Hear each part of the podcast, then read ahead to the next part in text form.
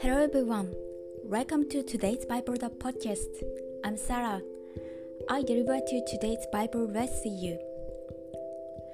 Better is a dry morsel with quietness than a house full of feasting with strife.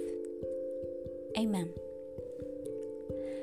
Even if we were poor, we would be happy if home was a peaceful place.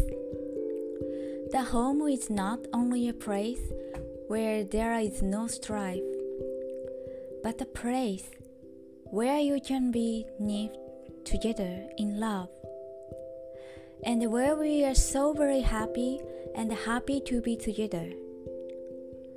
When you go home, you will be healed of the tired body with work and heart damaged by human relationships. And one sitting in the center of home is the Lord Jesus Christ. There is true peace in Jesus. Thank you for listening. Hope you have a wonderful day.